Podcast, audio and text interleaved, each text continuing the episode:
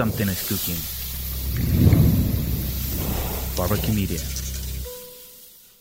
Hola a todos, bienvenidos a otro episodio más de M Podcast. Esta es la temporada que estamos celebrando de la mano con Meg, Mujeres Emprendiendo Guatemala.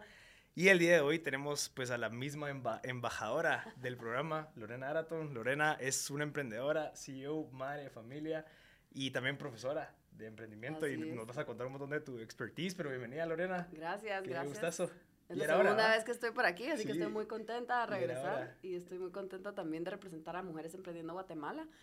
Mm, casualmente ya es mi último año de ser embajadora de Mujeres Emprendiendo Guatemala, así que Cerrando ya la oro. cerrando con broche de oro este ciclo, eh, pues muy importante y, y ya feliz de, de que sigamos colaborando. Y Creo que ha sido, de, de- honestamente, ha sido de las mejores colaboraciones que yo he tenido. He probado hacer colaboraciones de otros temas, pero nunca he tenido a alguien como tú del otro lado, en donde me mandas, o sea, yo no necesito hacer mucho, solamente es contactarme, ¿entendés? Porque- y a veces cuando alguien quiere colaborar es como que, esperan que nosotros hagamos todo el trabajo y que, pero si no, o sea, tú haces que las cosas pasen.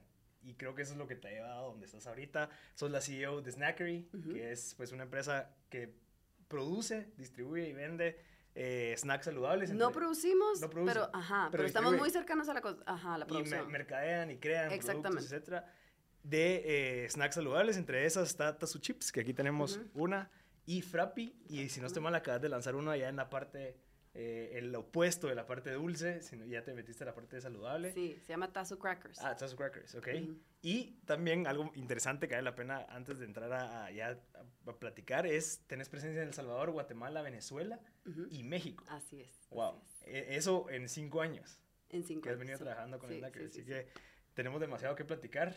Súper. Lastimosamente no grabamos lo que estábamos hablando antes porque estaba súper Sí, interesante. estamos platicando. pero estábamos hablando un poquito de cómo, qué, qué fue lo que pasó con Snackery en la pandemia.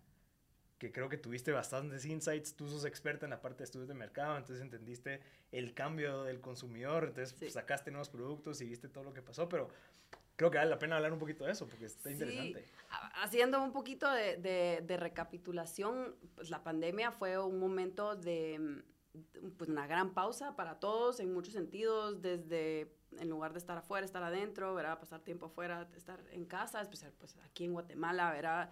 Eh, se nos cerraron los horarios, la circulación, entonces para nosotros como empresa de snacks eso implicaba circulación también afectada, interrumpida en supermercados, en puntos de venta, puntos de venta que quebraron, eh, pero más allá de eso, un consumidor que cambió su manera de, de decidir qué quería, Ok. cambió sus, o sea, sus gustos, a veces influenciado por el bolsillo, a Ujú. veces influenciado por lo que hablábamos hace un rato de, pues regresando al caos, ¿verdad? De- Claro. de- de- estaban en modo sobrevivencia y no necesariamente tomaron decisiones pensando en su salud, ¿verdad? Y nosotros hacemos snacks saludables. Y, y no, no necesariamente lo contrario, pero fue un momento de mucha confusión, no sabíamos cuánto iba a durar, no sabíamos que ni siquiera sabíamos qué iban a anunciar el siguiente Claro, domingo, que claro, iba a hacer era las un- que era reglas. una que- gran ansiedad. Ajá, que nos iban a regir como familias. Ajá. Bueno, entonces yo creo que lo más retador fue y ha sido entender al consumidor en ese momento y su evolución. Yo diría que ahorita, obviamente ya, o sea, más de año y medio después, estamos viendo un consumidor que regresa un poquito a su comportamiento anterior. Eh, regresa a vernos en los supermercados, regresa a, a- a- por lo menos nosotros como empresa hay una eh, asociación entre tener muchos espacios en un supermercado y que la venta sube. Por ejemplo, antes si el consumidor no iba al supermercado, ¿de qué nos sirve tener, cinco, nosotros le decimos caras, ¿verdad? 10 caras de Tazu Chips si el consumidor no las está viendo. Claro.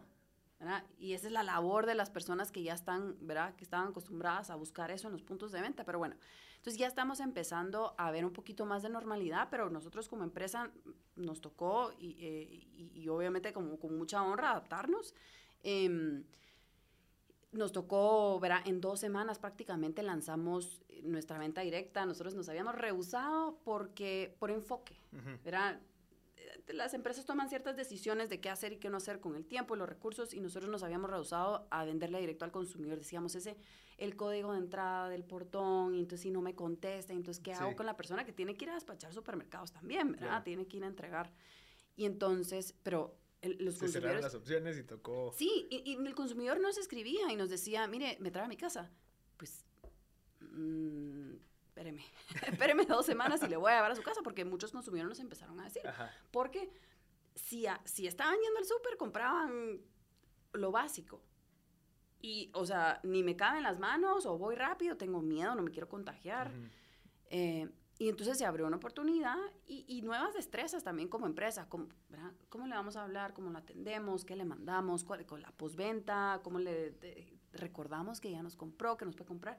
Pero más allá de eso, también aprovechamos eh, a desarrollar otro producto, ¿verdad? Este snack salado, que son Tazo Crackers. Y mm, las personas que nos estaban comprando le podíamos mandar producto para que probara y una encuesta. Entonces, cuando antes de estar en el supermercado, pues Cero personal, o sea, nada. no, no sabíamos Claro. quién lo compraba. O sea, si alguien me llevaba a contar personalmente, mira, fui a mm, Torre tal, tal, tal, y hice, ok, esa anécdota, pero n- no lo puedo, no es proyectable Claro. esa anécdota. Entonces, pero cuando tenemos ese contacto directo, ¿verdad? Le podemos hacer preguntas. Ujú. Si está, en el supermercado no le podemos hacer preguntas. Le podemos hacer preguntas si lo atendemos directamente, le podemos recordar que no ha hecho compra, le podemos ofrecer aumentar su ticket de compra y darle algo, entonces mitad de precio en algo más, entonces aumenta su ticket de compra, entonces prueba otro producto que tal vez no ha probado y entonces así, pues eh, empezó siendo un volumen pequeño, pero en la pandemia para nosotros terminó siendo un volumen considerable local. Em, porque, digamos, todo lo que estábamos trabajando en términos de ampliarnos geográficamente se cerró. Esas oportunidades se cerraron o se pusieron en pausa. Em, incluso, eh, pues el caso de El Salvador es interesantísimo porque el presidente prohibió la venta de snacks. Ok. ¿Por salud? No, o sea, más enfocado como en snacks eh, no saludables, porque decía que no era esencial. Ya. Entonces, hay empresas grandes de snacks se vieron afectadas, pero, pero hay empresas pequeñas también, y aunque fuera saludable. El, el argumento era, no necesitan algo que no sea saludable, Claro, gástense sus dólares en- en, ajá. ajá, en lo esencial. Pero, pero un manda, o sea, una instrucción superior con la que no, y teníamos producto ahí y se venció. O sea, se venció y tuvimos que interrumpir, trabajar con ese distribuidor decir, o sea, amistosamente nos vemos más adelante tal vez, ¿o no? ¿Y qué, qué, qué, cómo tomaste eso? Porque al final lo que me estás diciendo ahorita fueron, fue el resultado de esas decisiones que tomaste en marzo, abril. Ujú. Pero digamos en ese interim de, bueno, o sea, el caos, ¿verdad? Ese mes de abril que nadie sabía si, si esto era mentira, si esto sí Sí, ir. ¿cuánto va a durar? Ajá. ¿Qué va a pasar? Nos verá. ¿Qué hiciste? O sea, agarraste prioridad, hiciste un FOA, hiciste, ¿qué, qué fue lo que hiciste como para decir, bueno, hagamos esto, quitemos aquello? no, no fue muy ordenado lo que hicimos. O sea, no fue muy ordenado, no fue un ejercicio de, o sea, estábamos en modo sobrevivencia, teníamos, em, no nos estábamos, pues, teníamos personas en, el- porque como éramos eh, alimentos, podíamos operar, ¿verdad? Ah, Entonces, ok. personas atendiendo el mercado, personas desde nuestras casas comunicándonos en cier- ¿verdad? con cierta frecuencia, primero, o sea, asegurarnos que todos los empleados se sientan seguros, pero más allá de eso, bueno, ¿verdad? Con reuniones con cierta agenda, ¿qué, qué, ¿verdad? ¿qué vamos a hacer para mejorar la venta aquí? ¿Qué vamos a hacer para recuperar esta venta? Y entonces ahí van saliendo ideas, ¿verdad? Entonces era más que todo como en el día a día, en, lo recurrente, ¿verdad? De esas reuniones semanales y todo, eh, que iban saliendo estas ideas. Y, y, y, y sí nos sentimos en modo sobrevivencia por bastante tiempo porque pues veníamos trabajando, por ejemplo, la- eh, el, el ingreso a Costa Rica lo habíamos venido trabajando de durante meses. Mandamos nuestro primer pedido en enero. Marzo, era esta gran noticia. Abril, el distribuidor de Costa Rica, miren mucha, nosotros ahorita no podemos entrar a ningún punto de venta. De hecho, nosotros vendemos alcohol en gel, no sé qué, no sé- Ajá. nos vamos a enfocar en esas otras cosas. Y el Claro. producto, pues, pues fíjate O que vengan no- a traer, ¿o qué? no, no, o sea, ya estuvo. Ya. No les importaba, ellos se querían enfocar en lo otro. Había tanta incertidumbre y no éramos prioridad. Decíamos, o sea, meses de trabajo, ¿cómo volvemos a ser relevantes? ¿Cómo volvemos, verdad? Y lo mismo en El Salvador. Entonces, esta sensación de que se cerraban puertas de trabajo, de, pues, no es, es un Sí. ciclo de venta bien largo, ¿verdad? De conocerse, un poco de coqueteo, negociación, nada, nada, nada, llegar a todos los términos. Y bueno, em, entonces, pues estas cosas pasando, nosotros siempre moviéndonos, haciendo contactos, buscando. Sí tuvimos un periodo, tal vez, tal vez hasta septiembre, octubre, donde sentimos que no se abrían muchas puertas, pero em, c- como hablábamos hace un rato, hicimos em, algunas iniciativas a nivel consumidor para porque comprendimos cómo se estaban sintiendo desde sus casas, siendo papás, mamás, maestros al mismo tiempo, teniendo que encargarse muchas cosas de la casa que antes no lo hacían. Em, y entonces en todo ese desorden tratamos de deleitarlos a través de diferentes iniciativas con cada una de las marcas. Entonces con Tazu Chips hicimos una iniciativa de darle mm, producto a, ¿verdad? llevarle Tazu a héroes de la pandemia, les llamamos, era cualquier persona que alguien nominara a través de redes sociales que estaba en riesgo o que estaba em, haciendo algo heroico, ¿verdad? Y, mm, y, y, eso pues fue muy solidario, digamos, de parte de las personas de, de, mencionar a estos héroes y de nosotros de ponernos en los zapatos de ellos y llevarles una carta personalizada. Y bueno, entonces deleitamos a los consumidores con Tazo de esa manera. Y también eh, con Frappi hicimos unos como paquetes que le llamamos care packages, em, que realmente otra vez, ¿verdad? Papás de niños, especialmente pequeños, ¿verdad? Es un producto para, para niños. Em, estaban pasando por momentos retadores y era darle como un, lo estás haciendo bien, aquí va un regalito para ti. Bueno, y de hecho en el paquete venía eh, una caja empacada para los papás y una caja empacada para los niños. Ah, ok. Entonces era, no, esto es un producto para niños, sí, pero tú, o sea, tú también te lo mereces. Y entonces se lo dedicaba a alguien que nos escribía a nosotros en redes sociales. Y bueno, em, hicimos ese tipo de cosas y hablábamos un poco con Marcel de que no necesariamente mueve la aguja en términos de ventas, sino sabemos el retorno ¿verdad? No era algo eh, muy caro de hacer, pero, pero iba, em, iba con el sentir de la empresa, decir cómo también puedo aportar. O sea, yo tengo la... Nos sentíamos muy afortunados de poder seguir operando. No es el caso de muchas empresas, restaurantes, hoteles. Eh, entonces nos sentíamos muy afortunados de seguir operando y que tuviéramos una base de consumidores que, que, que interactuaban con nosotros y querían nuestros productos, eh, aunque obviamente el volumen de ventas había bajado bastante. Y entonces, pues sentíamos que podíamos aportar deleitando al consumidor y eso hicimos, ¿verdad? Y también en paralelo, pues desarrollamos este producto salado que no estaba, yo siempre digo que pues tenemos eh, un plan anual con ciertas metas, estrategias y todo. Hacemos esos ejercicios. En el caso de pandemia, no pero hicimos esos ejercicios el año anterior, obviamente, y entre todo eso que hicimos, no estaba lanzar algo salado, no estaba desarrollar galletas saladas, no estaba. Ni siquiera tenía ese contacto con el consumidor final, o sea. O sea, ni siquiera tenía ese contacto con el consumidor final. Siempre hacíamos estudios, o sea, buscamos tener ese contacto con el consumidor y lo filtramos que si sí come tazo o no come tazo, que si sí come frappio o no lo conoce, etcétera. Pero ahorita teníamos Em, la ventaja de estar primero en contacto con los consumidores que nos hace el, estudio más fácil. Eh, los estudios los hicimos todos virtuales, mandábamos muestras para que la gente probara, verá, bien etiquetadas. Em, la decisión de con qué empaque lanzar la hicimos en base a resultados que nos, que nos arrojaron los estudios eh, y, y, la verdad es que pues, nos acostumbramos todos los consumidores como consumidores en general a hacer más cosas virtuales. Esto fue un proceso similar y pues nos, nos sentimos muy orgullosos de, en lugar de recortar iniciativas de innovación, en lugar de... de Se enfocaron full en eso. Ajá, de ver, porque sí estábamos viendo cómo sobrevivíamos y aumentábamos la venta, pero también nos enfocamos en innovar. Y, y, era la sensación en ese momento que no tantas empresas estaban innovando en plena pandemia. Claro.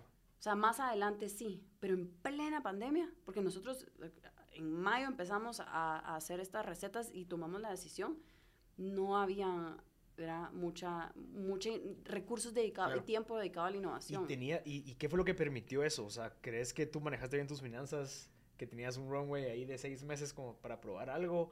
Sí tenías ingresos recurrentes como para poder mantener la operación al menos? O sea, ¿qué, fue, qué buenas decisiones tomaste sí teníamos ingresos y, y, lo que pasa es que no necesitaba muchos recursos para este desarrollo, la verdad. O sea, mucho lo hacemos in-house. Em, y de hecho, bueno, por ejemplo, entre nuestro grupo de socios fundadores hay dos ingenieros en alimentos. Uno de ellos practica. Y entonces nos ayudó obviamente con toda esa parte, ¿verdad? Entonces es un desarrollo interno. Em, buscamos a, un, alguien que nos pudiera hacer la maquila de eso, eh, que ya lo habíamos desarrollado por otras razones, entonces ya lo conocíamos, entonces se activó rápido. Em, pues otras cosas que pasaron, eh, que, que, que, ahorita como se ve que los puntos se unen, pero en ese momento pues eh, solo estábamos buscando soluciones, ¿verdad? Fue que em, tengo una amiga que tiene una agencia, realmente se ha convertido en una amiga y había, pues hemos llevado muchos años de que queremos hacer proyectos juntas y de repente no hay un proyecto qué hacer en términos de, ¿verdad? de necesidades de agencia de, de packaging o de branding. Y le hablé y le dije, mira, tengo este proyecto, no tengo muchos recursos, me lo estoy sacando de la manga, pero me encantaría que lo hiciéramos juntas. Me encantaría. O sea, si hay alguna posibilidad que tú... Y me lo dejó muy barato, el branding. Me dijo, ¿sabes qué? Yo te quiero ayudar. Y salió Tazu Y salió. O sea, Tazu Crackers, pues. O sea, Crackers.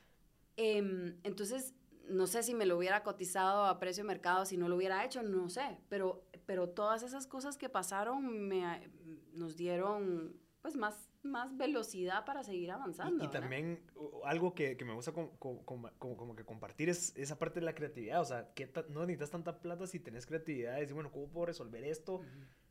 Y eso es lo que yo hablaba del caos, o sea, al principio, que también a veces el caos despierta esa parte en donde, bueno, tal vez antes veníamos eh, operando bajo un modelo que venía funcionando de hace cinco años, pero pasó esto, entonces te toca regresar a tus orígenes y bueno, ¿cómo lo puedo resolver ahorita? Y al final nos acostumbramos a veces como al, al modus operandi, digamos, Totalmente. o al status quo, que no nos obligamos a pensar de esta manera que tal vez ni siquiera, si no hubiera pasado esto, tal vez no hubiera salido Tazo Crackers. ¿me sí, no, no hubiera salido. Si no hubiéramos estado en pandemia, no hubiera salido Tazo Crackers.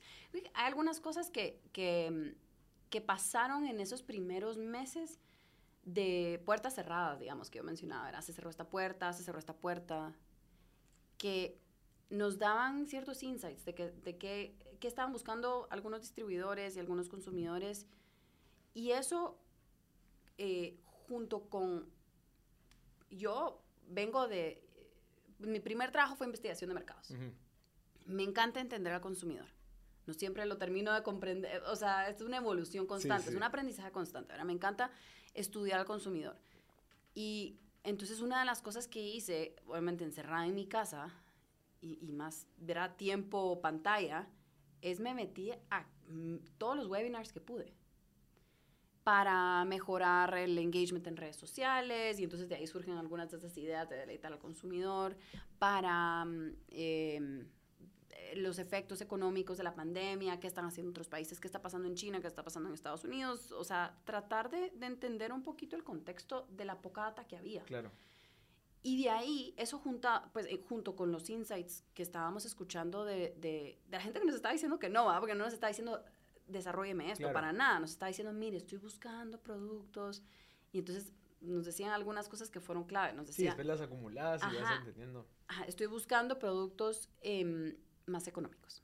Okay. Tazo Crackers es más económico, ¿verdad? Y, y, no es porque Tazo Chips no sea, o sea, Tazo Chips es pura fruta, pues es una taza de fruta, es un producto caro de producir, ¿verdad? Pero, o sea, Tazo Crackers es harina, es un producto, pues, tiene ingredientes más baratos, entonces quiero un producto más barato. Eh, mucha gente que estaba más tiempo en la casa estaba consumiendo productos más grandes. Ok. ¿verdad? Para la familia. Entonces, en lugar de individual, que había sido una tendencia, la gente quería porciones individuales porque no me quiero pasar, no me quiero comer todo. Ah, bueno, ahorita estoy en mi casa. Uno para todos, o compartamos, o lo abro, pico y después regreso, ¿verdad?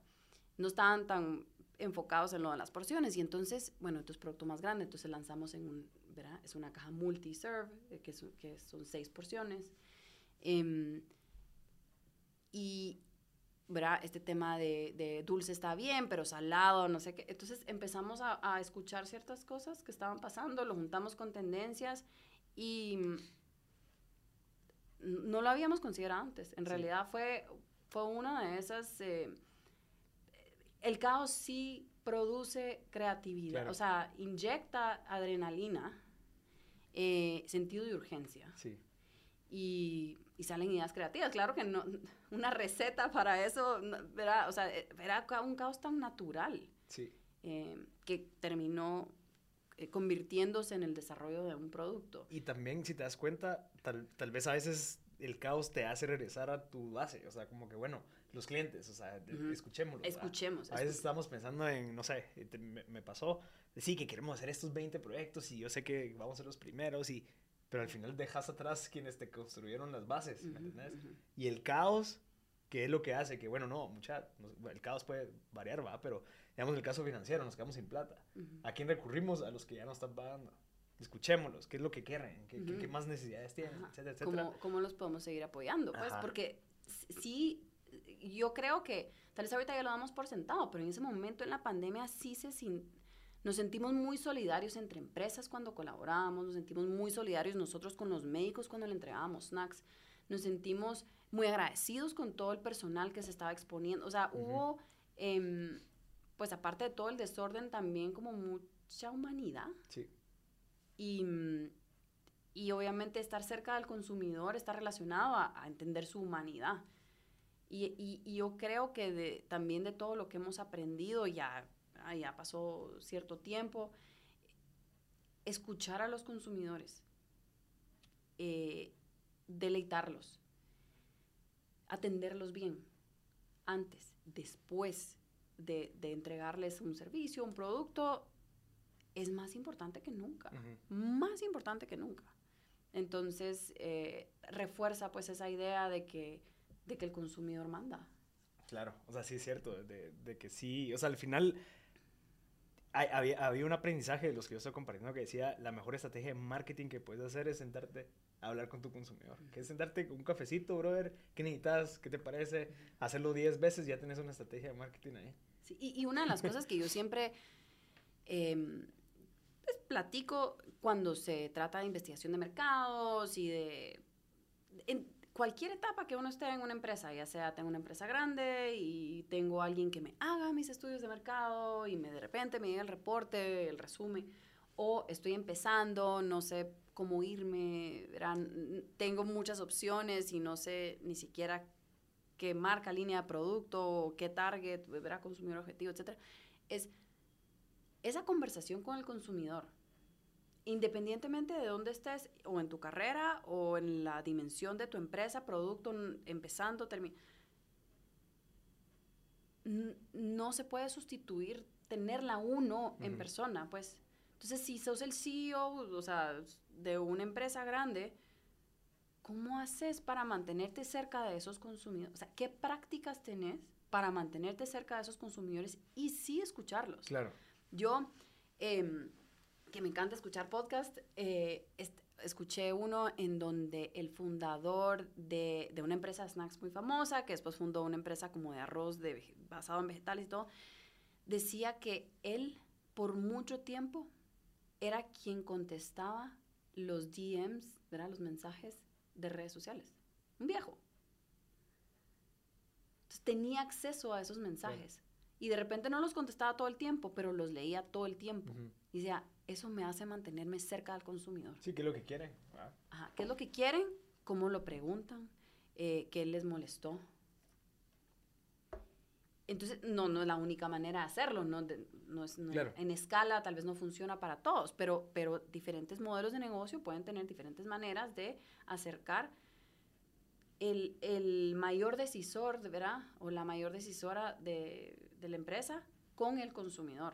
Nada como hacer esos chequeos. Una de las cosas que nosotros nos gusta hacer es, pues en, en nuestro equipo, es un equipo, sigue siendo un equipo pequeño, somos cinco personas, eh, pero siempre tener ese contacto con el consumidor final eh, y no necesariamente a través de una venta. Por ejemplo, atendemos a veces, hacemos eventos en centros comerciales o hemos hecho eventos en el zoológico en donde hay que explicarle al consumidor del producto y por lo menos dos veces al año queremos atender esos eventos. Uh -huh. Entonces, por ejemplo, la persona que coloca en supermercados de repente se encuentra un consumidor y de repente no, no tiene la obligación de atenderlo en su día a día. Pero en este evento en el zoológico, por ejemplo, le tocaba ir a hablar de Frappi y, y explicarle a los niños que era Frappi y degustarlo y entender, o sea, cuáles son, está lo que el niño le dice y está la reacción. Ajá. Verá, se lo saca de la boca, lo tira. No le gustó, ¿verdad? So, las cosas que se dicen, las cosas que no se dicen, pero ese contacto directo no solo lo puede tener el mayor decisor, sino también como empresarios o como líderes podemos eh, implementar procesos o prácticas para que nuestro equipo también esté en contacto en, con el consumidor a través de diferentes sí. eventos, ¿verdad? Hay, hay, empresas grandes que tienen gerentes de marca que no pueden lanzar un producto hasta que se pongan detrás de un mostra mostrador de degustación, por ejemplo. No pueden, tienen que hacerlo dos veces y después de pasar por eso ya lo pueden lanzar. Yeah. Entonces, ¿qué práctica más interesante? de- de- obviamente, el, el gerente contrata al no sé quién para que contrate al no sé cuánto para- en esas empresas grandes Ajá. para que hagan la degustación, pero de si paso ahí, los saludo, pero si no, ni me entero. De, de hecho, ni los conozco, ¿verdad? Pero si a mí me toca ir a hacer eso, ponerme la gorrita, los guantes, atender, ver, es, es priceless Sí. hacer eso, ¿verdad? Y sabes que también veo yo que, que a veces nosotros queremos encontrar una respuesta de algo que tú crees, pero entonces vas como que, ah, ¿que te parece esto sí o no? Sino que lo que querés es solamente dejarlo lo sumamente abierto como para que ellos tengan ese feedback y decir, ah, yo no sabía que esto era lo que estaban buscando, ¿me entendés? Y a veces Ese que, es sesgo de confirmación, Eso. ¿verdad? de decir, más o menos creo que voy a hacer, voy a decidir esto, más o menos, eh, ¿verdad? Por cualquier razón, porque tengo data o porque tengo, o sea, hunch, ¿verdad? O sea, te- tengo el instinto que me dice. Pero si uno va pensando en confirmar, confirma claro, muchas veces, ¿verdad? Y cuando a veces lo que queremos es, o sea, tener una conversación más amplia sí, y escuchar. sí, Eh, y, y yo creo que no hay conversación con el consumidor que no sea eh, productiva eventualmente, pues tal vez una no hace sentido, pero tal vez ya en conjunto con un, ¿verdad? Tener algo más metódico para hacerlo, em, ya va sumando un patrón, Sí. ¿verdad? Y mantenerse en contacto con el, con el usuario para, para quien toma las decisiones, porque muchas veces los que, tal vez pasan, hablemos de usuarios y tech, ¿verdad? Pero tal vez para el, para el desarrollador, eh, no sé, de repente si es una empresa pequeña sí está más en contacto con el consumidor, pero si el jefe o la jefa del, del desarrollador no está viviendo el pain, de repente no le hace caso. Y entonces hay, hay algunas personas que trabajan en estas empresas que dicen, o sea, yo ya lo identifiqué, pero no, ¿verdad? Entonces también ayuda a cerrar ese gap de información, ¿verdad? De que, aunque ya me lo han dicho, pero mi feeling está por otro lado, mi instinto, ¿verdad? Que, que lo pueda vivir de primera Sí. mano. Sí, yo, yo creo que al final, no sé si tú compartís bastante eso, o sea, si das la clase de emprendimiento, pero digamos, esas hipótesis que uno tiene, salir a validarlas. O sea, e- eso es, ok, yo creo que este producto este de mango con chile va a funcionar, entonces, es ok. el próximo, es el próximo. Eh, ¿De verdad? Ya, Esa es sí, la, sí, la sí. hipótesis. Entonces, entonces salís Sí, los a buscar los a insights ya. con esos niños. O sea, al final creo que es como hasta medio lógico, pero a veces la gente está buscando como, ok, pero dame los pasos, porque tal vez no, no lo tienen tan claro como nosotros, pero hipótesis, salís a buscar los insights, qué es lo que te obtenés, desvalidás o validás, desarrollas un MVP y ya obtenés mucho más información, pero Sí. creo que esa parte, no sé si todos la hacen, no sé si todos la saben, pero es tan práctica y hasta es una manera de vivir. Decir, bueno, voy a probar a hacer esto, si no me gusta, pero al menos voy a Total, probar. es una manera de vivir. O sea, nosotros no lo hacemos en todo lo que hacemos como empresa, pero sí em, tratamos de, de- de tomar algunas prácticas de, de prueba piloto. O sea, antes de contratar a alguien, hacer una prueba, por ejemplo. ¿Verdad? Expectativas claras, eh, límites y todo, pues, o sea, bien armado. No, no solo a, Sí, a ver cómo nos sentimos del otro. Sí. me- No, o sea, bien, bien estipulado, con objetivos que queremos medir, ¿verdad? Ciertos KPIs que Ajá. nos propusimos desde el inicio. que- em, pero sí, mi experiencia eh, con, con este tema de... Porque el concepto es get out of the building, Sí, ¿verdad? cabal. ¿verdad? De, de- si no estoy mal, es de Steve Blank. sí, que era un ejemplo de alguien de China que vino a poner un carro en Estados Unidos y no sé, pero sí, sí, sí. Ajá, sí. entonces, que dice, bueno, estás, ¿verdad? Tú estás, tenés un startup, ¿verdad? Estás en un ambiente de full incertidumbre. Eric Rice lo dice también en Lean Startup, ¿verdad? Estás en un ambiente de full incertidumbre. Lo, lo más importante que tenés que hacer es aprender. Sí, Entonces, ¿cómo vas a aprender? Si no le vas a ir a hablar al usuario, o sea, si no, le vas a, ir- si no vas a ir a probar, porque le vas a hablar, pero idealmente le hablas enseñándole algo, ¿verdad? Un problema, un MVP, una parte de algo, un segmento de algo, eh, para después ya implementar la retroalimentación. Pero entonces lo que yo he visto, con, especialmente con los estudiantes, es que entienden este concepto de mm, validar, de lo importante que es escuchar al consumidor y conocerlo, pero mm, les cuesta a veces dimensionar que sí pueden ser ellos quienes salen a hacer eso. Algunos se imaginan que cuando tenga recursos Ya. voy a contratar una agencia. cuando tenga tiempo, ra, ra, ra. Y, y bueno, somos estudiantes, ah, podemos tener el argumento aquí. ¿Qué estás estudiando? No, es que tienen tiempo, pues, Ah, pero, bueno, sí. pero, ajá, pero digamos, cuando pase esto, entonces, o sea, saben que hay muchas razones para hacerlo, que les conviene, o sea, esto, ¿verdad? Como uno sabe que tiene que tomar agua Claro. es positivo, ¿verdad? O sea, saben que hay que hacerlo. Pero le- si les cuesta a veces es el lanzarse, ¿verdad? Y realmente salir. Em, sin, a veces cuando también naturalmente no son más extrovertidos, tal vez es más fácil para un extrovertido, pero entonces yo diría, el reto para un extrovertido es hacerlo de una manera ordenada Claro. también, ¿verdad? No se trata solo de ir a platicar, se trata de ir a buscar información con una agenda en mente. Y repetido varias veces. Ajá, y tratar de ser consistente en lo que Claro. preguntamos para después comparar notas, buscar patrones y decir, en base a esto, ¿qué puedo decidir? Claro. Hipótesis válidas, ¿verdad? Ujú. Tengo suficiente información, no tengo que ir a buscar más, pero digo, pues la, la- lo que veo yo, porque la clase que doy se llama testing, es una transformación de muchos estudiantes entre yo sé que lo tengo que hacer, yo sé que lo quiero hacer, a ya lo hice. Mm, No está tan difícil. O a, ¿verdad? Aunque a veces las encuestas o entrevistas que hagan solo son con cinco personas. Podemos debatir cuánto es el número correcto, pero no importa, solo con que hagan con estas cinco personas, a veces con sus empresas, tienen empresas que ya están montadas, algunos otros las están armando, ya pueden tomar decisiones importantes que no habían visto. Es que ese, es el elemento Sí. de sorpresa. O sea, yo me imagino que tengo que crecer igual que esta otra empresa. Perfecto, pero andalo a validar, ¿verdad? Entonces, eh, cuando se dan cuenta en este proceso de que les toca hacer diferentes ¿verdad? Eh, estudios y tener diferentes tipos de conversaciones con el consumidor, se dan cuenta que no lo saben todo.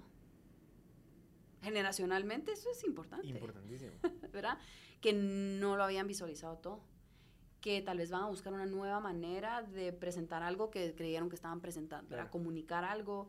Entonces, pues nada como hacerlo uno. Entonces, Sí. yo estoy hablando ahorita solo el proceso de transformación de alguien que por probar se dio cuenta. El validar, estamos hablando del concepto de validar. Ajá. Y sería lo mismo, pues ir a, ir a validar mis, ¿verdad? mis hipótesis, ir a, ir a tomarle la temperatura a mi usuario. Es Y, es, y se complica un poquito más cuando es de distintos niveles socioeconómicos. Creo que es cuando tú crees que ah, ellos necesitan esto. Y dices, no, fijo, ellos ya pueden pagar con tarjeta de crédito. no, no creo. O sea, anda a preguntar o anda a ver cómo es que funciona, Sí, qué es lo que sí. piensan, eh, cómo No, funcionan esas empresas. tuvimos, tuvimos hace unos años en la clase una, eh, eh, un startup que estaba eh, haciendo una plataforma para eh, personas analfabetas. Y mm, qué reto es, ¿verdad? Porque pues, son personas que manejan celulares, pero que no necesariamente comprenden todo lo que están haciendo o de repente escogen ciertas aplicaciones. Sí tienen Facebook, entonces sí saben, pues no necesariamente, necesariamente. ¿verdad? Y entonces qué elementos uso, qué colores uso, qué orden, ¿verdad? Y entonces aprendieron un montón de, de ese proceso de validación, Sí. ¿verdad? Aunque haya sido, o sea, fue un semestre, fueron eh, luzazos, pero empoderarlos para... Porque me, media vez uno pasa por ese, ala, no lo había visto, ala, ni me lo había imaginado, voy a tomar este. Claro. Ya empieza uno a... That's the way. O sea, como que ahí es donde están esos. Porque yo, como lo veo, es como una carretera oscura con distintas lucecitas. Entonces, como que ah, va a validar es, esa luz que está ahí. Ahora, Mm, ¿cómo llego a validar? Después de validar, ah, ok, desarrollar un MVP. Como que ujú. tal, nunca va a estar tan claro, pero al menos estos luzazos, como tú lo decís, son los que te, más o menos te guían por dónde tienes que pasar. Sí, ¿verdad? y digamos al final lo que queremos todos es, si vamos a dedicarle tiempo y recursos a un proyecto, Que sí existe. ahora en nuestras empresas, sí. porque así empezamos, ¿verdad?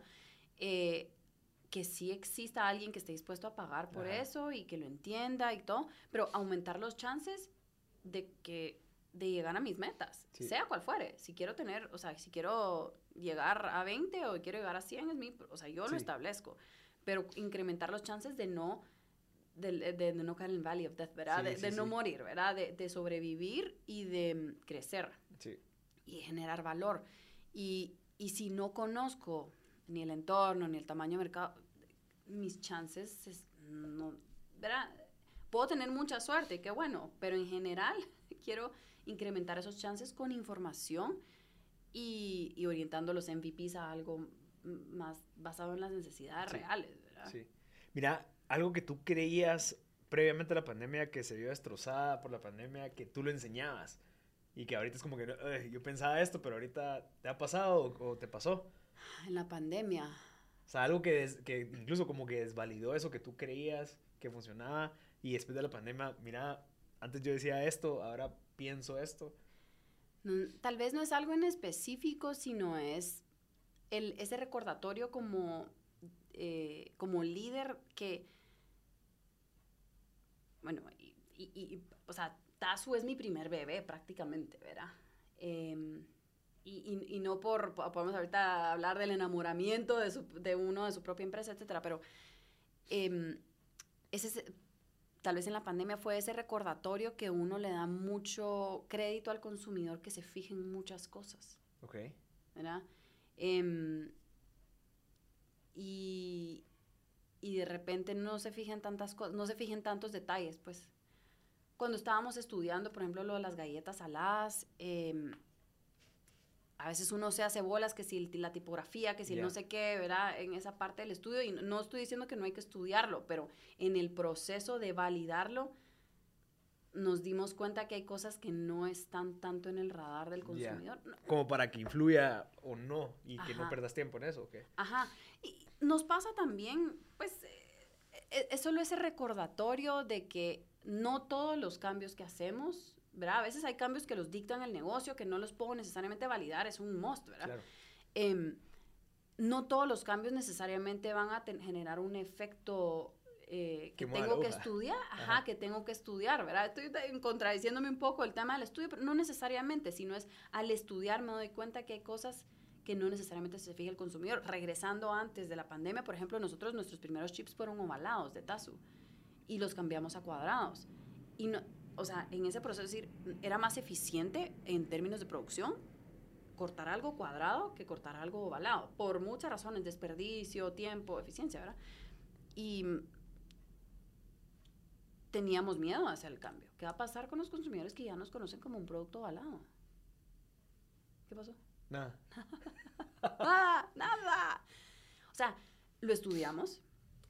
Em, de hecho, pues lo, lo- lo estudiaron unas personas que, pues, estudiantes que estuvieron conmigo en una de las clases, que se convirtieron en interns, entonces hicimos un proyecto para las, entonces las interns eh, hicieron este estudio, de, lo estudiamos de tres diferentes maneras.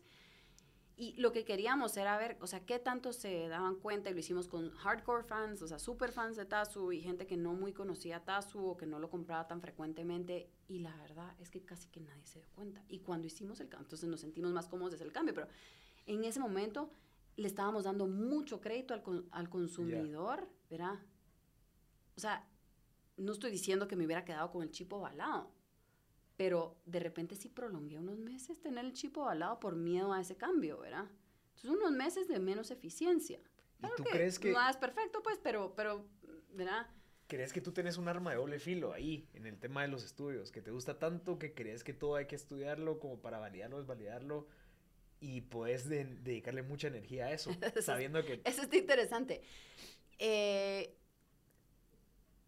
Lorena hace unos años, no, antes sí, o sea, creo que mm, de hecho eh, también ha sido interesante la evolución de la industria de investigación de mercados. Yo vengo de estudiar al consumidor, pues mi escuela es una escuela de mucho rigor, de una muestra calculada, eh, por un estadístico excelente, o sea, casi la persona más importante en la empresa en la que yo estaba, eh, de auditar, de controlar los resultados. Era un estudio de 26 mil consumidores americanos.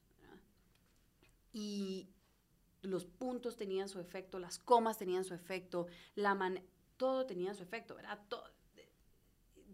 mucha teoría, eh, también pues, eh, vieja escuela de cómo se hacían los estudios, ¿verdad? Mm, Escrito, llegar a entrevistar una hora y media.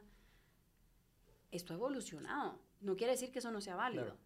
Pero hay otras maneras de estudiar al consumidor y, y durante mi MBA, que fue unos años después, ¿verdad? Como cinco años después de, de graduarme en la U, em, es, pues así, el emprendimiento en general se ha estado enseñando en varias universidades cada vez más, pero yo siento que llega un momento muy importante en- también para mi universidad, en donde estaba creciendo mucho el interés en emprendimiento, los recursos asignados al emprendimiento, y los profesores que, que llegaban a, a enseñarnos tenían una visión muy práctica de validar, muy influenciada por Steve Blank, eh, por Eric Rice, ¿verdad? De- que, que, que habían unos años antes estado eh, enseñándonos una nueva manera de validar, ¿verdad?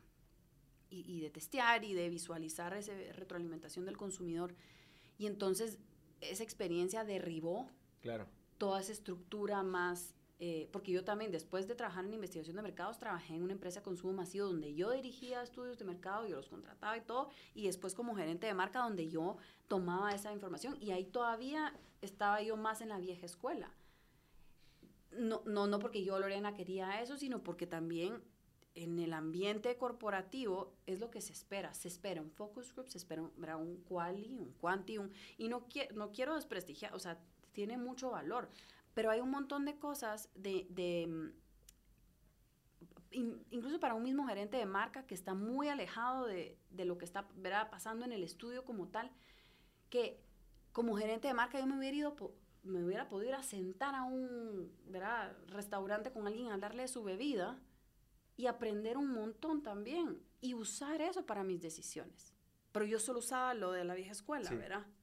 Entonces, en parte el ambiente y en parte yo estaba acostumbrada a eso, pero entonces en mi MBA derribé un poquito esos eh, por prácticas que presentaron profesores, por estar con otros estudiantes que estaban validando, que nos estaban enseñando que existían otras maneras. Entonces, a- logré eh, trasladar ese aprendizaje de la teoría y de cierta manera el rigor, el orden, la metodología a maneras más prácticas y me inventé estudios en la universidad. Fui a un, por ejemplo, o sea, que no tienen, ¿verdad? Antes yo sabía cómo se llamaban todas las cosas.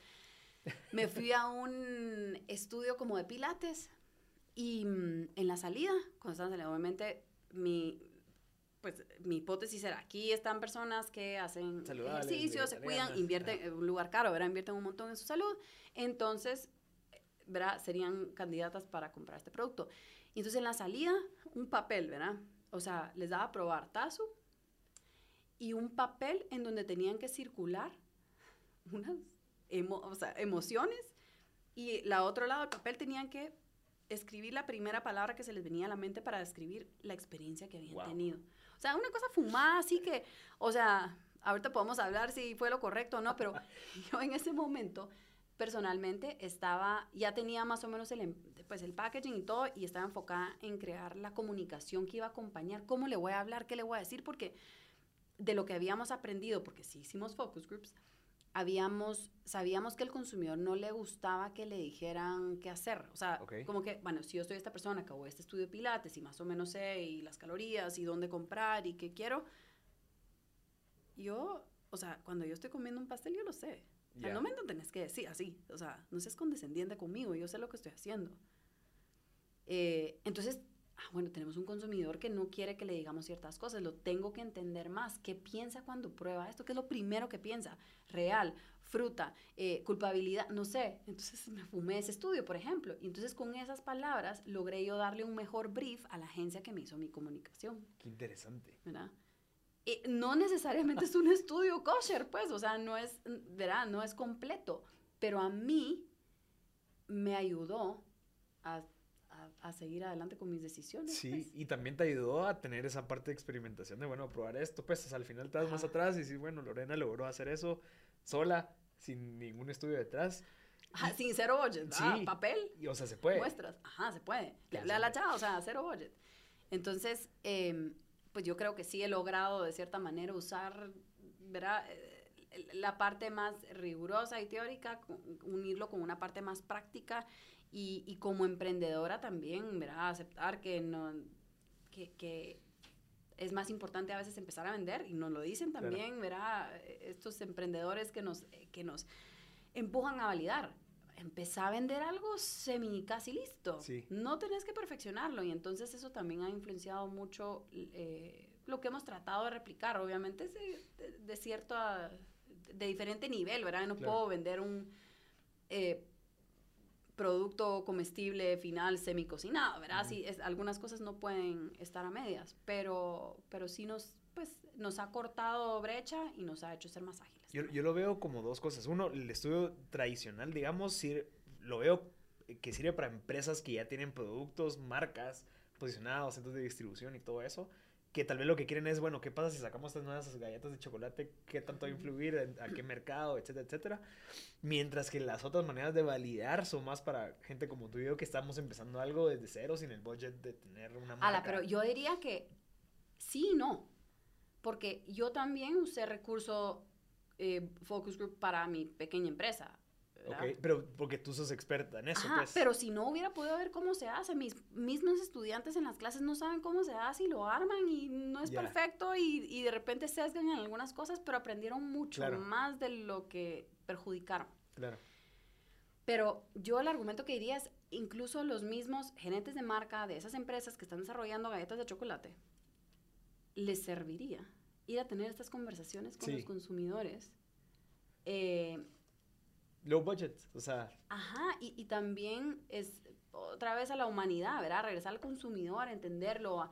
En el reporte del estudio me van a decir que los consumidores eh, les encantó, o sea, les gustó algo, le dieron un 9 en otra cosa, em, mostraron interés en eh, tener un producto combinado con chile, em, que tienden a tomar esta decisión cuando hacen no sé qué, va. Pero en el reporte no dice se le iluminaron los ojos cuando probó.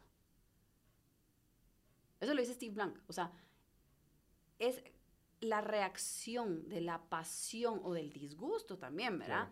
De algo no está igual de reportado. Y entonces, o sea, el estudio se hizo durante 20 horas y yo no tengo que tener 20 horas de conversación, pues puedo darme cuenta de esto con mucho menos. La cosa es instituirlo. Y entonces yo Sí. creo que sí, a un gerente de una empresa grande sí le serviría implementar algunos sentar, de sí. estos. Ajá.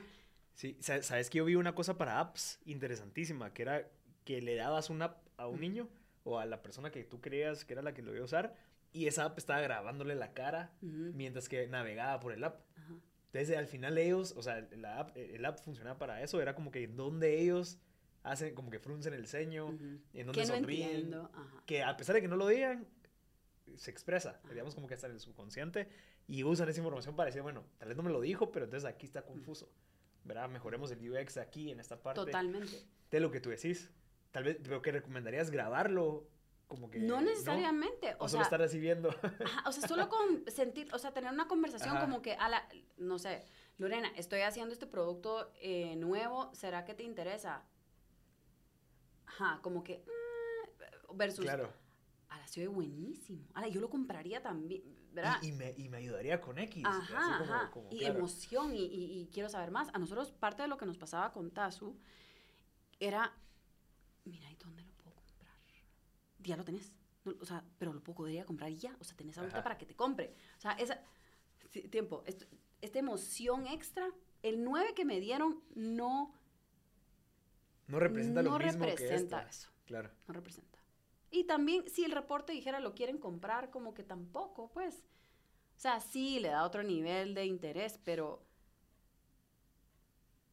O sea, estaba dispuesto a sacarse el dinero en la bolsa, Claro. pues. Entonces, cuando hacemos, por ejemplo, pruebas, esas pruebas de humo, en donde la gente pasa al siguiente pantalla y dice reservar a la siguiente pantalla Claro. y ya está sacando su tarjeta de crédito.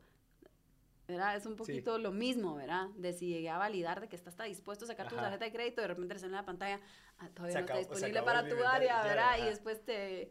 Te, Te entonces- manda mailings y todo. Ajá, ajá. Pues un poquito de esa sensación, ¿verdad? Obviamente en la pantalla no vemos la emoción, pero eh, sí hay muchas cosas que, que o sea, no, no es sostenible tener yo todas estas interacciones o todas las personas en mi equipo tenerlas, pero no dejarlas de tener es Sí. el mensaje. ¿Y crees que hay una metodología que tú apliques o que tú hayas descubierto que se puede empezar a hacer alguien que ya tiene un negocio Ujú. y que ya está funcionando, pero nunca ha hecho ese acercamiento y tal vez ah, pasa lo que pasa mucho? Yo creo que eso es lo que quiere el mercado. Ujú. Entonces, yo lo hago, sí, hay gente que lo, que lo busca y lo está usando, pero tal vez existe un 80% ahí escondido que no lo he descubierto porque no he hecho estos acercamientos. ¿Hay algún procedimiento? A ver, no hay ninguna metodología como tal ni ningún procedimiento y mm, varía mucho respecto, pues de- dependiendo del contexto de la empresa. Hay empresas B2B que me han preguntado, mira, ¿cómo lo hago yo si soy B2B? Ajá. ¿verdad? Em, digamos, una farmacéutica, alguien de una farmacéutica me preguntaba, mira, o sea, yo soy B2B, yo o sea, ni siquiera atiendo al usuario final. Claro. O sea, ¿qué tal que te vas a, a los campos de, ¿verdad? Con los agricultores a ver qué, qué necesitan además de lo que ya les estás dando, que se lo estás igual vendiendo a través de un distribuidor, que ese distribuidor se lo vende a la tienda y esa tienda se lo, ¿verdad? O sea, muchos, una cadena de mucha separación. Em, y, y regresando a la pregunta, no hay nada en específico, sino es, tal vez mi mensaje es hacerlo de una manera que para cada eh, empresa sea intuitiva, Sí. permita conocer, eh, permite estar en contacto con las necesidades, más que todo las necesidades, incluso a veces los sueños de la persona que estoy atendiendo y no con esa agenda de, ah, o sea, aquí vengo a ver qué más le vendo, qué más le meto, qué más... No, ajá, no, no necesariamente, ajá, es, por ejemplo, regresemos al ejemplo de, del consumidor eh, en caos, eh, abrumado en sus casas.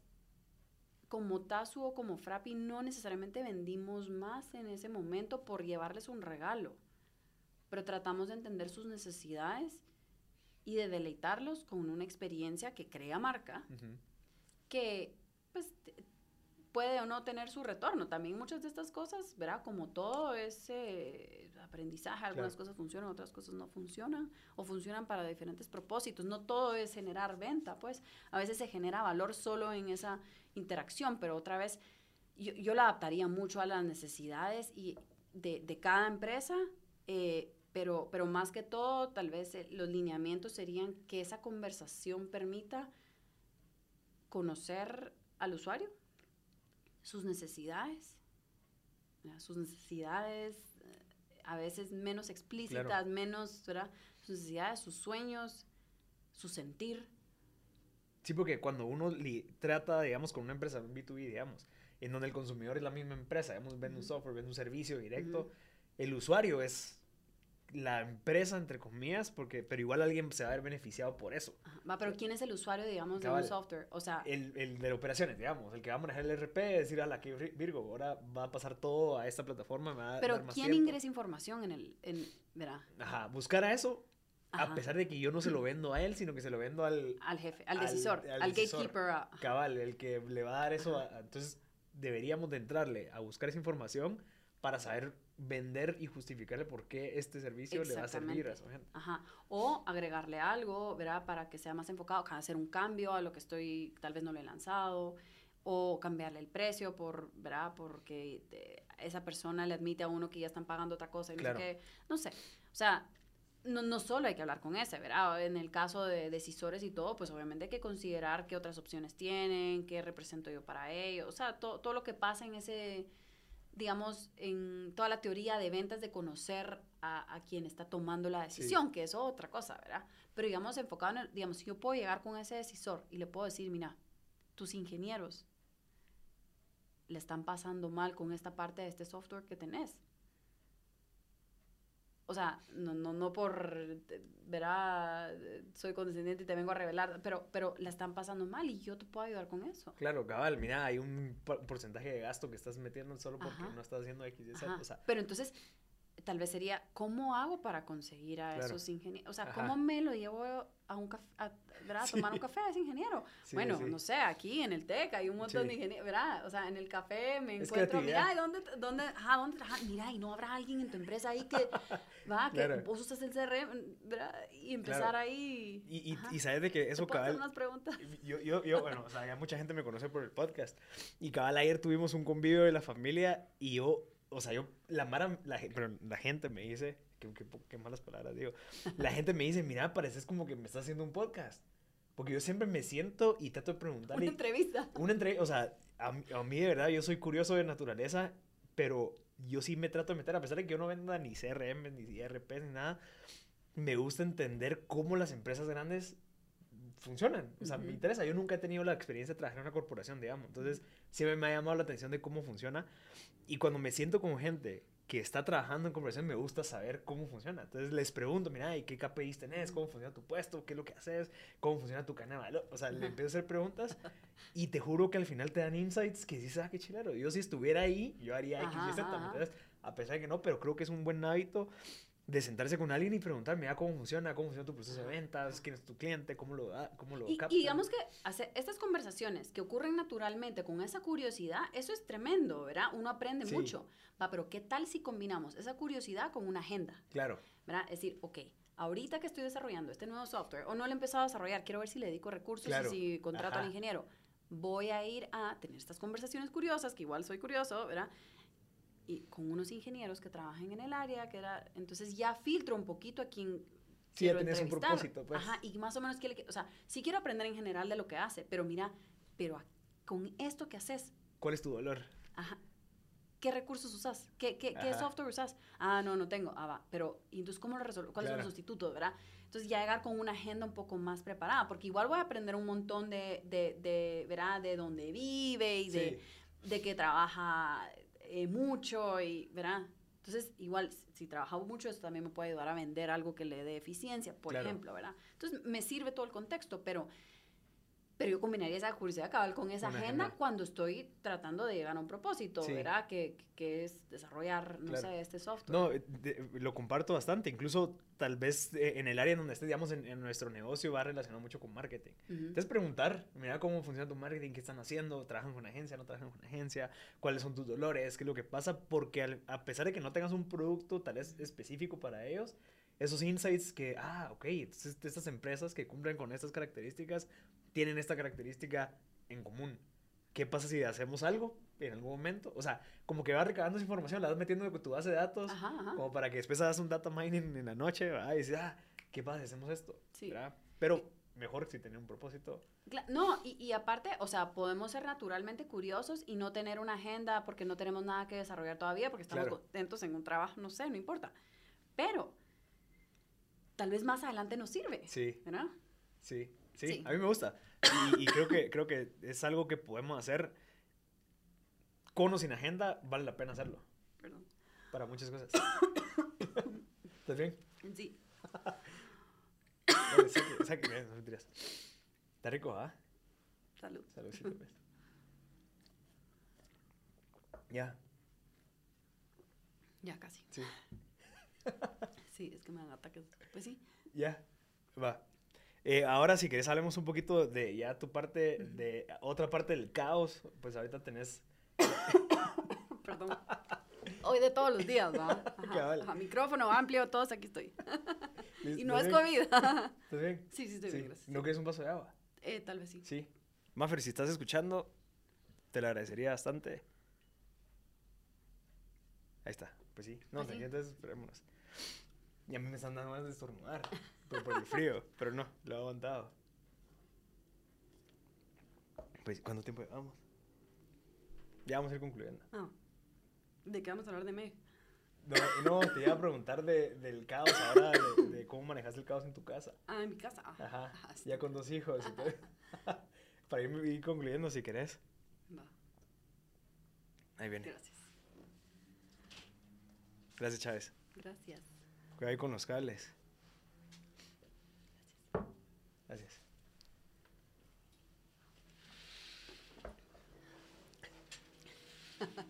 No con las cortinas, no. Ahí está.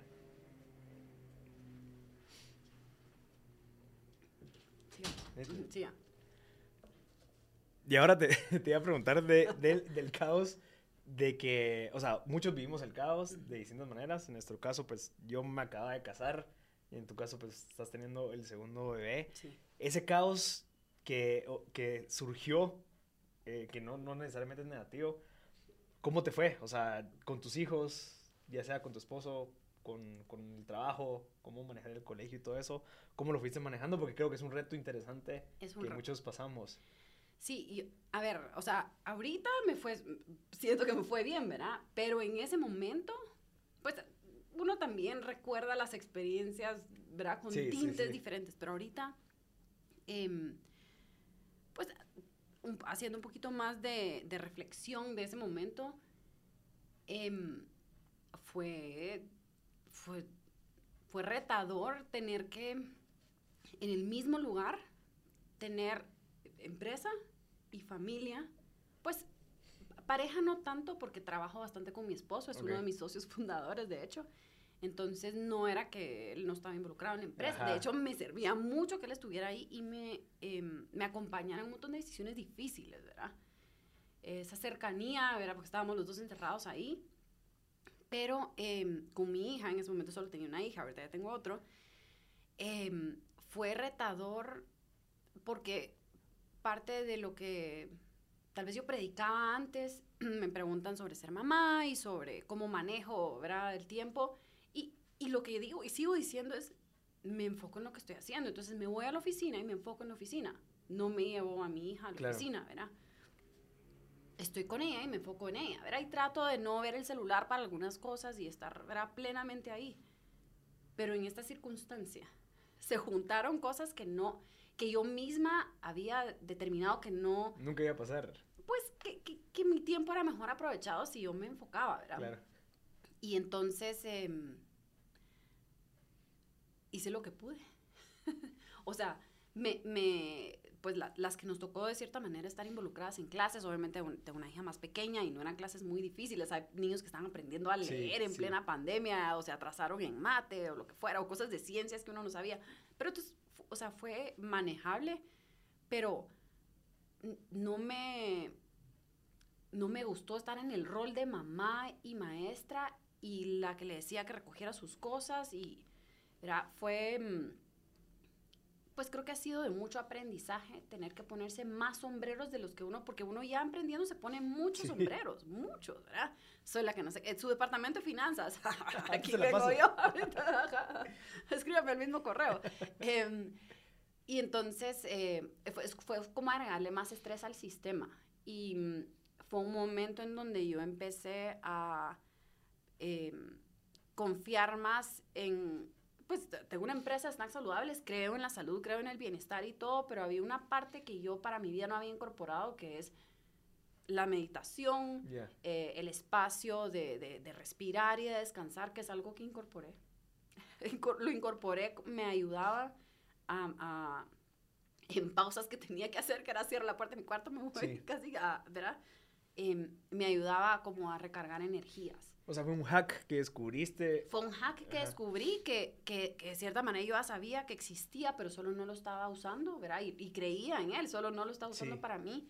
Y, mm, eh, y no, o sea, lo incorporé al caos que ya estaba, me ayudaba a mantenerme pues un poquito más con los pies en la tierra y, y pensando en mis tareas, porque igual habían tareas que hacer, tanto de la casa, que todos nos tocó pedir el súper online y que no nos llegaran las cosas y no O que la ver que- lechuga se vencía mañana. Ajá, ajá, ¿cómo le hago para sobrevivir?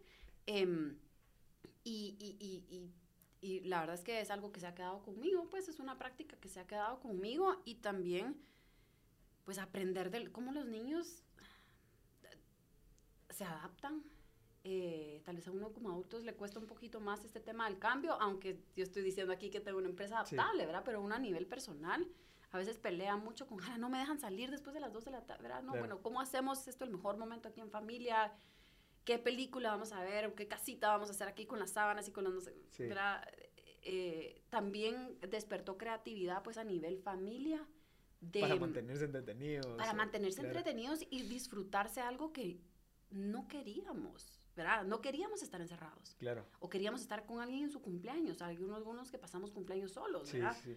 Eh, entonces, ¿cómo hacemos para, ¿verdad? Con lo que tuviéramos, hacer castigos. Sí, sí, te entiendo. Eh, y eso Bueno, creo yo que es algo que también se queda con uno, ¿verdad? Claro. O sea, o por, por ejemplo, ma, no puedo salir, me gusta salir a cenar, no puedo salir. Ok, ¿cómo hacemos para que esto se sienta como que estamos en otro ambiente? Vamos al balcón, vamos a comer. O sea, Ya. nosotros pusimos una piscinita en el balcón, Ah, ok, interesante. ¿verdad?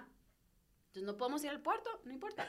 Piscina en el balcón. O sea, mi hija era la más realizada con una piscina en el balcón. Ajá. Y yo podía tener mi compu al lado y estar ahí con ella. Entonces, las dos, ¿verdad? Pero, pero al principio no se me había ocurrido. Entonces, también es un tema de, de, de resiliencia, Claro. de creatividad. Creatividad. Ajá. Sí, me gusta, sí. Y crees, o sea, ¿no te diste cuenta que a veces, entendiéndose que cuando uno pues, sale a trabajar y todo eso, pues son ocho horas que uno le dedica full time a estar eh, enfocado, pero en esas situaciones te das cuenta que esas ocho horas también son ocho horas que no estuviste pendiente o presente con eso que está pasando alrededor. O sea, uno de mis aprendizajes primarios fue ¿qué está pasando también mientras que estás haciendo esto? En Sí. donde le dedicas tu 100% de energía y en la nada son las 8 de la noche y dices, bueno, y, y mi mamá, y mis papás, mis hermanos, mis sobrinos, mi esposa, eh, mis amigos, o sea, como que siento que a veces tenemos tan claro ese objetivo que es aquí voy y ahí voy y si no llego y si no avancé hoy,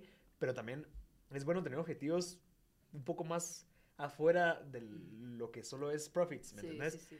Y eso fue uno de los aprendizajes que más me gustó porque dije, no, o sea, ¿se puede llegar a ese objetivo? Sí. Estoy seguro que podría llegarlo en dos semanas si me matara, pero se puede llegar en seis meses y le puedo dedicar tiempo Ajá, a y otras tener más cosas. calidad de vida Ajá. también y una familia más unida, contenta, nutrida de, de cosas positivas, sí.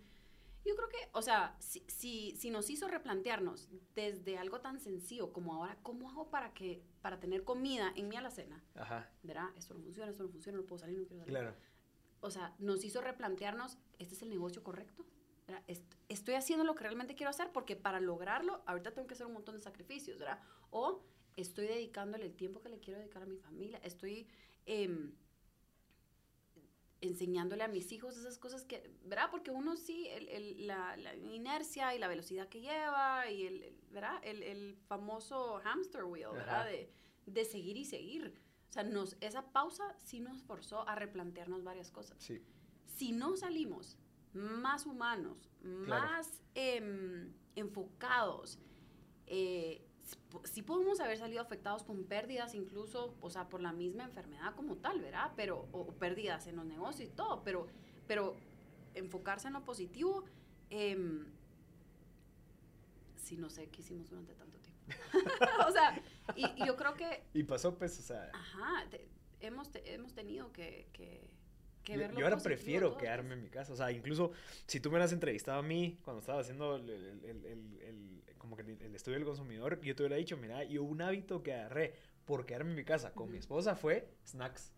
O sea, entre el desayuno y el almuerzo, de la nada me tocaba a mí ir a ver, bueno, voy a hacer un hummus, voy a meterle Va, pero por ¿me ejemplo, o sea, es un comportamiento interesante porque no es solo surgió. como que qué hay, es como que lo voy a poner en Ah, un que sea bonito, platito, ajá. se lo voy a pasar, Ajá. o sea, le en voy a echar limón, cosas y se la ajá, pongo, sí. ajá, Se surgió y eso. hay un elemento sorpresa. Entonces ya no es me lo llevo, o sea, que agarro y me Esa llevo. bolsita y la tiro ahí, sino que sí. Ajá. Se le va a poner un platito, le va a poner esto, de su agua, porque es un como un detallito que yo sé que ella me lo va a hacer a mí cuando yo esté en la misma situación que está Ajá. ella.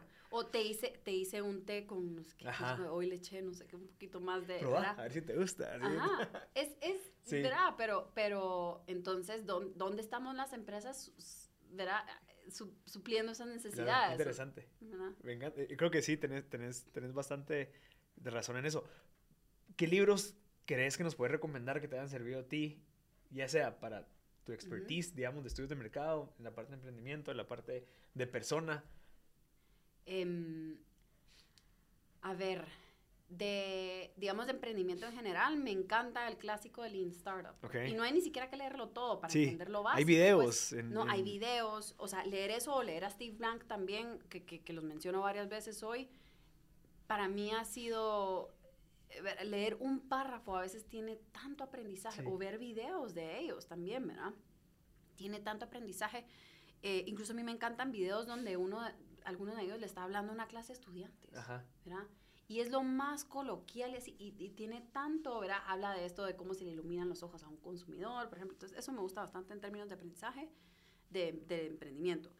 De ahí para, a nivel personal, hay un libro que a mí, yo leí desde la, de la universidad que se llama eh, The Art of Possibility, ¿verdad? El Sí. arte de la posibilidad, que es, que es un libro que, Creo que ese ya me lo habías recomendado. Ajá, a mí me, y, y siempre lo recomiendo, me, es un libro que, o sea, digamos que fue bestseller, pero no es uno de, de los clásicos que todo el mundo menciona, pero está tan em, subrecomendado. Ok. Eh, y es un libro que me encanta porque yo que, mm, pues, soy una persona como estructurada y ordenada y, y- y de cierta manera más rígida, me ayuda entre esa estructura a ver posibilidad, Ok. ¿verdad? Y sigo siendo una persona estructurada y todo, pero, pero no sé, uno a veces quiere hacer las cosas de una manera y busca solo cómo las va a hacer de esa manera y no ve la posibilidad de hacerlo de otra manera. Claro. Una, mira, hay- un, eh, una experiencia que comparten en el libro que me encanta, que es que eh, uno de los autores, son dos, ¿verdad? Eso es una pareja, daba clases, pues da clases a ciertos estudiantes em, de, una, de una orquesta, ¿verdad? Em, en Estados Unidos y en lugar, o sea, entra a la clase, nosotros como profesores podemos entrar a la clase y decir, esto vale 5, esto vale 10, esto Claro. vale 20, etc. Entonces, yo empiezo la clase con cero, gano algo y, y voy acumulando, ¿verdad? Y llego, ¿verdad? A la zona, a la nota. El profesor se dio cuenta que los resultados de sus estudiantes, y, y es un tema música también, como en- es un desempeño un poquito menos, Y es más subjetivo. ajá, em, tal vez, men- o sea, el KPI ahí es diferente, Sí. ¿verdad? Pero, pero la experiencia de sus estudiantes era totalmente diferente con su clase si él desde el inicio les decía, tú tenés un 100. Tú empezaste esta clase con un 100. Si tú haces igual, el, verá el- el los exámenes cortos, el bla, bla, bla, lo que fuera, te lo ganas. Pero tú empezaste esta clase con un 100. O sea, si dejas de hacer algo, pues Sí, sí, 98, 60. Ajá, vas, vas. ajá. Ajá. Y eso, empezar con cero, porque no, yo no dije empezar con cero, pero más o menos es implícito, Claro. ¿verdad? Si empezamos con cero, si no hacemos nada, tenemos cero. O 10 solo por llegar, ¿verdad? Pero eh, empezar la clase con un 100 me da a mí... Algo que la- quieres mante- mantener también. y, y- ajá, y no solo eso, sino la posibilidad de soñar que sí puedo llegar a un 100. Alguien ya me lo dijo desde el principio Claro, que lo tengo. Solo pues tengo que encaminarme a hacer ciertas cosas. Entonces, dejemos las notas aparte. Ahorita estamos hablando ya más profundo de- del aprendizaje, ¿verdad? Las notas no importan como tal, pero el aprendizaje del estudiante, su manera de sentirse con lo que está aprendiendo, em, y, y- y su manera de ganarse eso que ya tiene es diferente que si no lo tiene. Tiene lógica. Entonces, e- es ese tipo como de, de experiencias que tienen que ver con cosas a nivel, ¿verdad? O sea, el libro lo que dice es, uno se inventa su, su marco de referencia. Claro. Uno se inventa, eh, eh, eh. O dependiendo del marco de referencia, yo miro las cosas de una manera diferente o no. Vendí mucho, ¿qué es mucho? Claro. que es poco. Si solo quería vender 20 y vendí 20, entonces pues vendiste mucho posiblemente, ¿verdad? Pero si tu meta era 2000, entonces em, es un libro que habla de perspectiva y sirve para todo, para todo en la vida. Me encanta. Buenísimo. Entonces, Lean Startup, eh, el autor es Steve Blank, que sería otros libros. Ajá. Y el de Art O of Steve. Blank, más que todo, sus blogs y sus Ah, videos, blogs. ¿verdad? Ok. Buenísimo. Y, y este libro de The Art of Possibility. Listo, Lorena, ¿cómo te pueden contactar si quieren, ya sea que vendas tu producto en las tiendas de algún cliente o quieren ver cómo se pueden involucrar en algún, no sé, como que alguna campaña en conjunto? Sí. ¿Cómo te pueden contactar? Em, nos pueden contactar en redes sociales, eso sería lo más fácil. Snackery. Ajá. En, en Tazu Snacks. Ah, ok. Ajá, Tazu Snacks en Instagram o Tazu Snacks en Facebook y eh, Frappy Snacks también. Ah, ok. ¿verdad? Cualquiera de los dos. les Y, la, y, las, y los, los Tazu... Los crackers son crackers parte ya del están. portafolio. ta- Ah, sí, Ya ya, están, están. ok. Ajá, de hecho, con Tazu Crackers acabamos de ingresar a Walmart y Pais Ah, buenísimo. este, la semana pasada. Felicidades. Ajá, entonces ya estamos en Torres y estamos en un montón de lugares, pero nos faltaba Walmart y Pais y ya estamos en Walmart y Ah, Pais. Así que y ya también que te busquen en LinkedIn como Lorena Araton. LinkedIn, Lorena Araton, ahí estoy, ahí a las órdenes. eh, nos encantan las colaboraciones, ¿verdad? Creemos en aprender de, de, de las otras empresas, ¿verdad? Y creemos en el ecosistema también. bueno. ¿verdad? ¿Y cómo, si hay una mujer que está viendo esto y quiere unirse a MEG, qué hay que hacer? A ver, en, en MEG eh, abrimos aplicaciones para ser parte de nuestra red una vez al año, más o menos en agosto. Entonces, ahorita pues ya premiamos a las eh, emprendedoras destacadas del año, que fueron tres. Y mm, entonces la- el próximo año, pues, lo primero que tienen que hacer es seguirnos en nuestras redes sociales. Ahí lo anunciamos todo. Somos un grupo de mujeres que los estamos manejando. Somos varias las que representamos esta organización, pero ahí vamos a hacer los anuncios. Si tenemos algún evento, lo anunciamos. Si tenemos algún live, lo anunciamos. Em, pero en agosto más o menos abrimos aplicaciones para ser parte de la siguiente eh, eh, camada Cohort, ajá. ajá, de ganadoras. Y mm, eh, media vez pues nos siguen, se van a enterar de, de todo. y O sea, que van a te sigan de primero Ajá, Guatemala. que sigan a, ajá, ajá. Me Guatemala, si no Me- estoy- ME Guatemala. Ajá. ME Guatemala En en, Instagram. Y, mm, ahí nos van a conocer a nosotros también. Yo creo que parte de lo que hacemos, eh, pues en esencia un podcast es que cuenta historias, Claro. ¿verdad? Cuenta historias de la gente porque mm, las historias de la gente inspiran a otra gente. Sí. Los insights de alguien, me puede- de una industria diferente, me pueden servir a mí, de mi misma industria también. O sea, hay ese intercambio.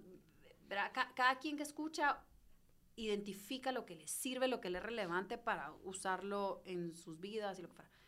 Y entonces con Meg eh, queremos también compartir esas historias de mujeres que están emprendiendo y mujeres que tienen responsabilidades diversas. Hay Claro. algunas mujeres que solo tienen la responsabilidad profesional casi de su emprendimiento y con su familia más inmediata, pero hay mujeres que tienen pareja, hay mujeres que tienen también hijos.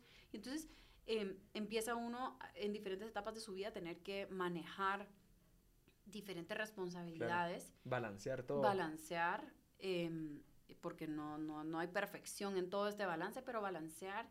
Y mm, hemos visto que muchas de las barreras a veces de alguien que quiere emprender son que siente que no va a poder balancear. Claro. Y aquí tenemos los ejemplos de personas que lo balancean. ¿Y cómo lo están haciendo? cómo lo están haciendo y eso evoluciona y entonces pues es una organización viva, ¿verdad? Son historias que siguen evolucionando. Ajá. La última vez que platicamos yo, nosotros no habíamos lanzado en México, ahora lanzamos en México, o sea, esto sigue evolucionando, o sea, o la última vez que platicamos yo no tenía otro hijo, ahora te- esto evoluciona y, mm, y queremos entonces compartir esas historias de mujeres emprendedoras con, con ¿verdad? Con, con Guatemala para incentivar a que otras mujeres sigan emprendiendo y crezcan más sus negocios, asuman más responsabilidades desde sus hobbies, que tal vez son mini emprendimientos y crezcan más, em, porque creemos en el emprendimiento, creemos en el ecosistema, creemos que genera valor eh, y, que, y que ayuda al desarrollo económico al final, Claro. ¿verdad?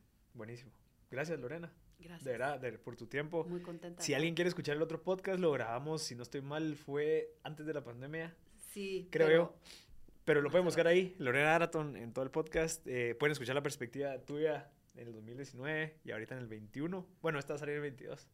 Pero gracias, Lorena, por tu tiempo. Muchas gracias por la invitación. Alegrísimo, como siempre, platicar contigo. Tenés mucho conocimiento, siempre aprendo bastante de ti. Hace, en junio del año pasado, estuviste en un workshop nuestro de Startup Grind y la gente quedó impactada con cómo, pues, mucho, mucho de lo que conversamos ahorita, solo que un poquito más práctico.